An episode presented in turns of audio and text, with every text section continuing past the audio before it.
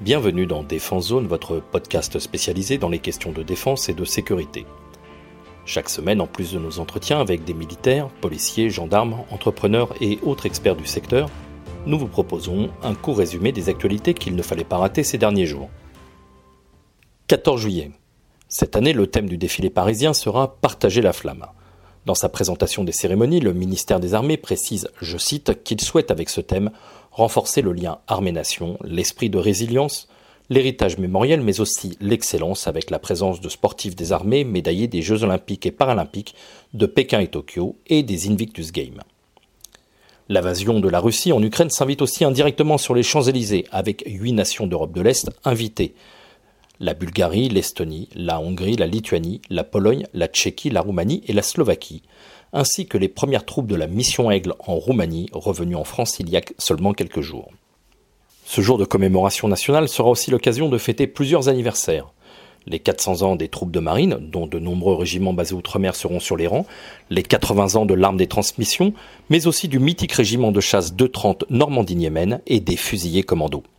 Le Bagat de Landbiway fêtera lui ses 70 ans en ouvrant le défilé par une animation musicale et, toujours du côté de la Marine nationale, cette année sera l'occasion de fêter les 50 ans de la mise en service opérationnel du Redoutable, le premier sous-marin nucléaire lanceur d'engins français, et de la première préparation militaire marine. Le commandement des opérations spéciales, quant à lui, fêtera les 30 ans de sa création.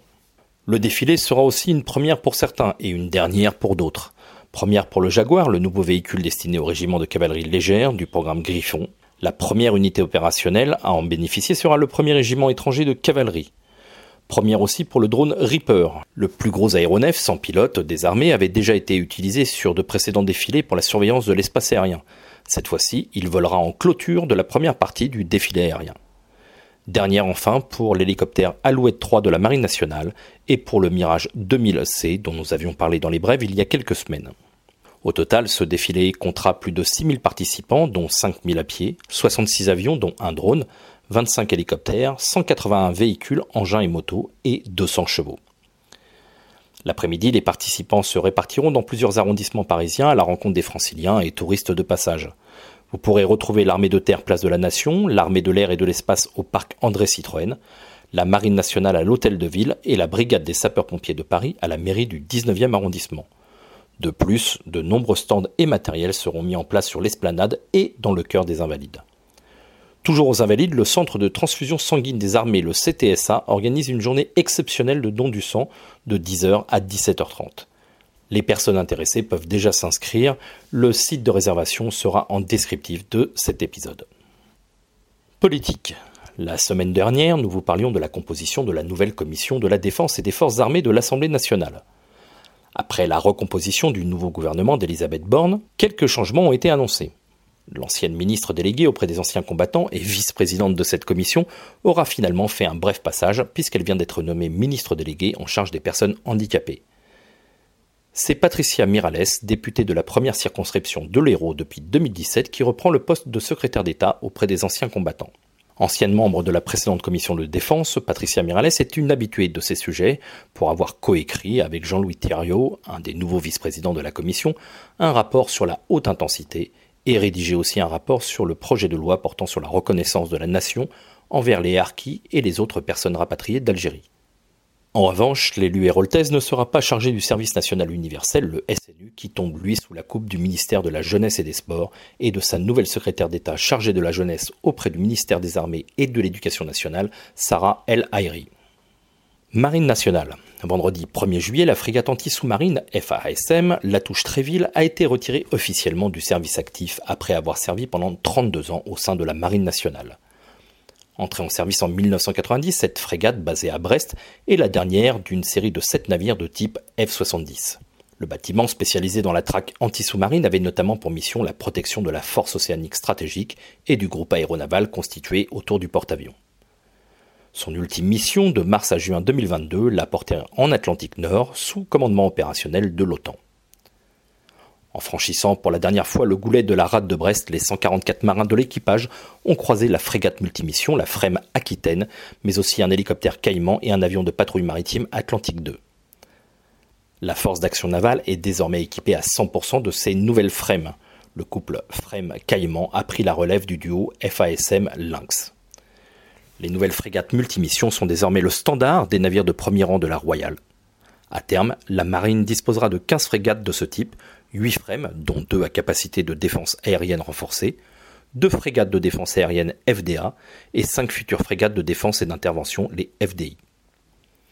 En 32 ans de service, la frégate Latouche-Tréville a parcouru près de 920 000 nautiques, soit l'équivalent de 42 tours du monde. Chine. Les grandes unités navales internationales ne s'en cachent pas, les premières places se jouent entre celles capables de posséder leur propre porte-avions et un groupe aéronaval. En France d'ailleurs, le nouveau ministre des Armées a déclaré récemment que le projet d'un deuxième bâtiment pour la Marine nationale serait, je cite, un des gros morceaux de la prochaine loi de programmation militaire, post-2025. Britanniques, Indiens, Japonais et Sud-Coréens, tous aimeraient développer leurs capacités stratégiques en mer, mais le coût et les délais de fabrication restent de puissants freins. Du côté chinois, en revanche, rien ne semble arrêter l'Empire du Milieu. Après la construction de deux bâtiments basés sur les plans du navire russe amiral Kuznetsov, Pékin a annoncé il y a quelques semaines le lancement du fleuron de sa marine nationale, le type 003 baptisé Fujian, du nom d'une de ses provinces. Les ambitions chinoises sont clairement à la hausse, seulement 12 ans après le lancement de son premier navire. Entièrement bâti sur des chantiers nationaux, le Fujian devrait afficher un tonnage entre 80 et 100 000 tonnes pour une longueur de 320 mètres, ce qui le classe de facto aujourd'hui comme le plus gros porte-avions non américain. L'US Navy garde encore la plus haute marche du podium avec le dernier des super porte-avions, l'USS Gerald Ford, et ses 333 mètres de longueur. Mais aujourd'hui, la technologie chinoise semble de plus en plus évoluer et efficace en matière de construction navale, et l'éventualité d'un futur bâtiment à propulsion nucléaire, celui-ci est encore en propulsion conventionnelle, est plus que probable. Mais le plus gros changement vient du système de lancement du navire. Si ses deux prédécesseurs étaient du type Stobar, ce qui veut dire sans catapulte mais avec brin d'arrêt, le Fujian est lui un type Catobar, c'est-à-dire avec catapulte et brin d'arrêt, ce qui permet de projeter des aéronefs avec plus de carburant et de munitions. Actuellement, seuls les États-Unis et la France disposaient de porte-avions de ce type. Autre avancée technologique significative, les catapultes et les brins d'arrêt sont électromagnétiques, une technologie utilisée uniquement mais avec difficulté pour le moment, sur l'USS Gerald Ford, mais qui semble être l'avenir des catapultes à vapeur. La France d'ailleurs opterait pour ce système sur le futur porte-avions nouvelle génération. Même s'il reste encore de nombreux inconnus concernant les capacités du Fujian, son inauguration marque la volonté croissante de la Chine de maîtriser son espace maritime et au-delà, alors que les tensions restent très vives entre Washington et Pékin autour du statut de Taïwan notamment, que la Chine considère comme son territoire historique.